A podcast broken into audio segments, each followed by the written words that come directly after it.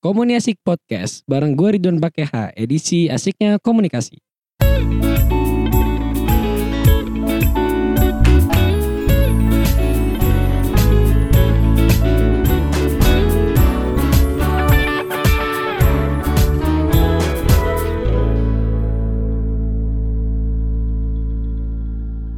Assalamualaikum, halo sobat komunikasi. Lu pasti tahu dong bahwa manusia merupakan makhluk sosial yang tidak akan pernah lepas dari kegiatan sosial seperti berkomunikasi.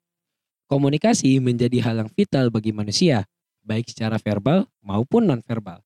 Hampir semua kehidupan di dunia ini berawal dari komunikasi. Nah, tapi seringnya itu kita lebih senang dan lebih nyaman berkomunikasi dengan orang yang sudah kita kenal.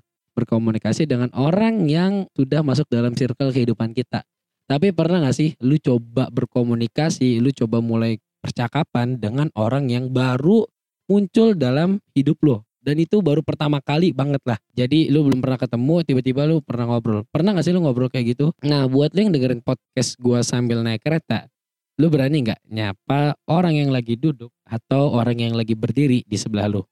Atau enggak buat yang dengerin sambil olahraga, berani gak sih lu nyapa orang yang lagi istirahat di sebelah lu? Nggak berani.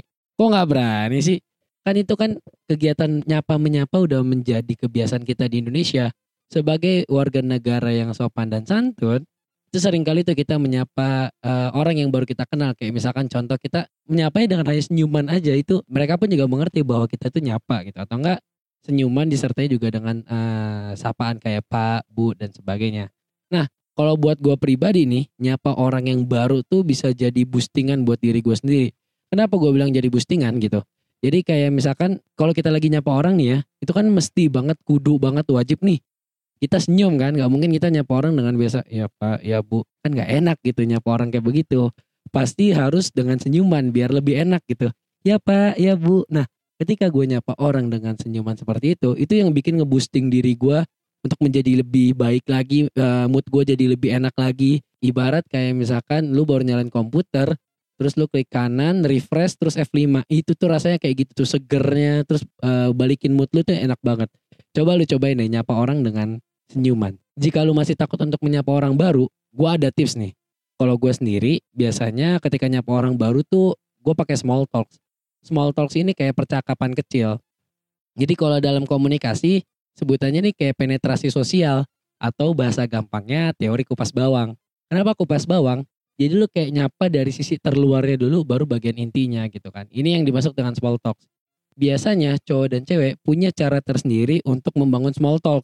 Ya misalkan cowok bangun small talk-nya dengan minjem korek atau dengan hal lain atau misalkan cewek bangun small talk-nya itu dengan apa ya? Minjem kaca mungkin gak sih atau minta jarum bentul gitu kan. nah itu tuh small talk small talks yang bakal menjadi komunikasi selanjutnya. Ya contoh ketika kita ngobrol Pak pulang kerja Pak atau gimana. Nah pasti selanjutnya akan ada komunikasi yang berkembang. Jika small talk setelah berhasil lu lakukan, berarti lu bisa memasuki step selanjutnya dari mengupas bawang. Yang tadi gue bilang, mengupas bawang itu dari sisi terluarnya terlebih dahulu. Sisi terluarnya mungkin lu tanya, ah, bagaimana Pak hari ini? Atau misalkan, oh kok macet banget ya jalanannya? Biasanya kemarin enggak deh, itu merupakan small talk loh. Dan kemudian lu bakal berlanjut ke obrolannya kayak, Pak kerja di mana Pak? Oh di bagian begini, begini, begini. Dan akhirnya lu akan mendapat inti dari percakapan yang lu inginkan. Ketika lu membangun small talk juga, ini lu perlu perhatikan. Lu jangan sampai ketika lu bangun small talk, lu lihat respon dia negatif. Negatif di sini berarti dia responnya nggak respect ke lu, terus responnya nggak asik. Itu jangan lu paksa, siapa tahu dia tuh sedang capek atau sedang ada masalah. Jadi lebih baik ketika lu membangun small talk ini, lu lihat-lihat nih, kalau misalkan responnya positif lu lanjut, responnya negatif ya lu bisa tinggalkan percakapannya. Nah kalau gue sendiri sering mempraktekkan pelajaran-pelajaran yang selama ini gue pelajari di kampus. Ya kali ini gue udah semester 7 kan, gue udah kuliah sekitar tiga tahun. Sudah banyak teori-teori yang masuk ke kepala gue nih, tapi ketika teorinya kita tidak praktekkan, itu malah jadi lupa gitu. Malah jadi kita nggak tahu gitu. Ini sebenarnya kita pelajari apa sih? Maka dari itu gue sering banget mempraktekkan apa yang gue pelajari di kampus itu untuk mempraktekannya gue menyapa orang yang baru gue temuin gitu. Kayak contoh di jalan gue ketemu sama tukang kopi gue sapa tukang kopinya. Gue ketemu dengan tukang gorengan gue sapa tukang gorengannya. Kenapa gue bilang kayak gitu gitu kan? Jadi sebenarnya ini menambah skill kita juga gitu. Kita bisa jadi tahu banyak karakter orang. Ada karakter orang yang ketika berkomunikasi itu respect. Ada orang yang ketika berkomunikasi itu dia betul dipancing terlebih dahulu. Ada orang yang ketika berkomunikasi itu langsung aja nyerocos gitu. Itu ketika kita mulai mencoba untuk berkomunikasi dengan orang baru, itu yang bikin, yang bikin lu semua tuh jadi tahu, oh ternyata orang begini, oh ternyata kalau misalkan gue nemu orang yang begini, cara ngadepinnya begini dan sebagainya. Itu bakal menjadi modal banget buat lu kerja nanti gitu kan. Gua nih pernah, gue ada cerita. Waktu itu gue di kampus ada kegiatan yang mengharuskan pergi ke Pulau Tidung gitu. Jadi ke Pulau Tidung itu gue akan membawa sekitar 100 eh, orang. Nah yang pasti sebelum berangkat ke Pulau Tidung itu gue harus survei dulu. Bagaimana gue mendapatkan tiket yang murah, penginapan yang murah, makan yang murah, tapi semuanya nyaman. Itu kan misi yang berat banget gitu bagi seorang mahasiswa. Terlebih lagi, gue bukan orang Tidung dan gue belum pernah ke Tidung sama sekali. Di situ gue pergi sama temen gue bertiga. Nah, kita di situ bagi misi mas, uh, bagi kerjaan masing-masing, bagi job desk masing-masing yang mana gue ini adalah orang yang membuka omongan ke orang-orang baru. Di situ gue praktekkan ilmu-ilmu yang gue pelajari. Kayak contoh komunikasi antar pribadi, komunikasi antar budaya. Terus banyak lah yang gue praktekkan di situ. Dalam satu contoh, gue waktu itu pengen beli tiket kan. Gue pengen beli tiket untuk 100 orang nih. Ini waktu lagi survei gue ngomong sama yang narik-narikin tiket di kapal gitu. Gue ngobrol dengan dia. Nah ketika gue ngobrol sama aman tuh orang tuh, pertama yang gue perhatikan adalah bagaimana cara dia berkomunikasi dengan orang lain. Itu gue perhatikan terlebih dahulu tuh, oh ternyata dia komunikasinya begini dengan orang lain. Oh ternyata bercanda dia begini. Oh ternyata kalau dia serius begini. Barulah mulai dari situ gue masuk ke teori pas bawang gitu kan. Atau penetrasi sosial. Gue mulai dengan hal-hal yang tipis dulu aja gitu. Kayak contoh, mas kalau hari Senin rame gak sih gitu kan. Ini kayak rame juga ya hari Senin ya. Tuh gue nanya-nanya begitu ya tipis-tipis. Hampir sekitar 5 sampai 10 small talk. So kupasan pertama itu gue lontarkan Sampai akhir ketika gue merasa, oh dia udah nyaman sama gue, gue udah nyaman sama dia, kita jadian ya enggak lah. Udah sama-sama nyaman, ya baru gue masuk ke inti dari komunikasi yang gue tuju. Yaitu apa? Gue pengen dapat tiket yang murah. Dan pada akhirnya gue berhasil mendapatkan harga tiket yang murah dimulai dengan teori penetrasi sosial. Gue mengupas yang paling dasar, yang paling luar dulu, baru gue masuk ke bagian yang paling dalam. Dan itu berhasil. Dan kemudian Hal itu gue praktekkan juga ketika mencari penginapan, ketika mencari makan. Di situ gue benar-benar praktekkan bagaimana gue mengupas dari sisi terluar terlebih dahulu, baru ke sisi dalamnya. Pada saat melakukan hal itu, kita juga perlu memperhatikan nih.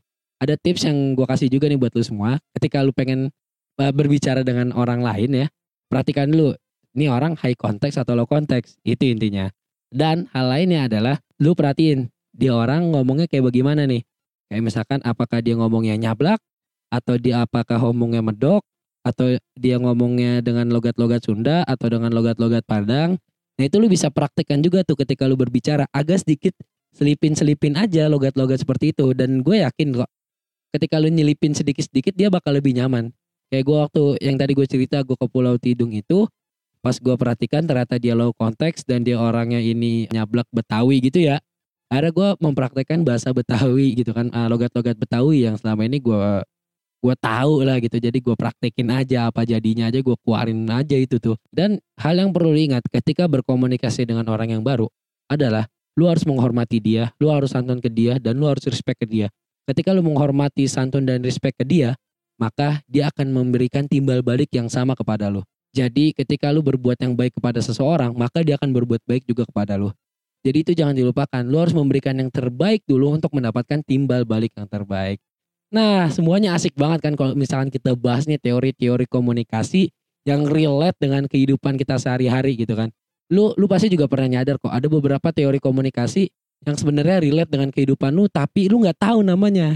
Oke, sobat komunikasi mungkin sekian pembahasan pada podcast kali ini dan jangan lupa untuk share podcast ini dan komen di tracer Instagramnya ya.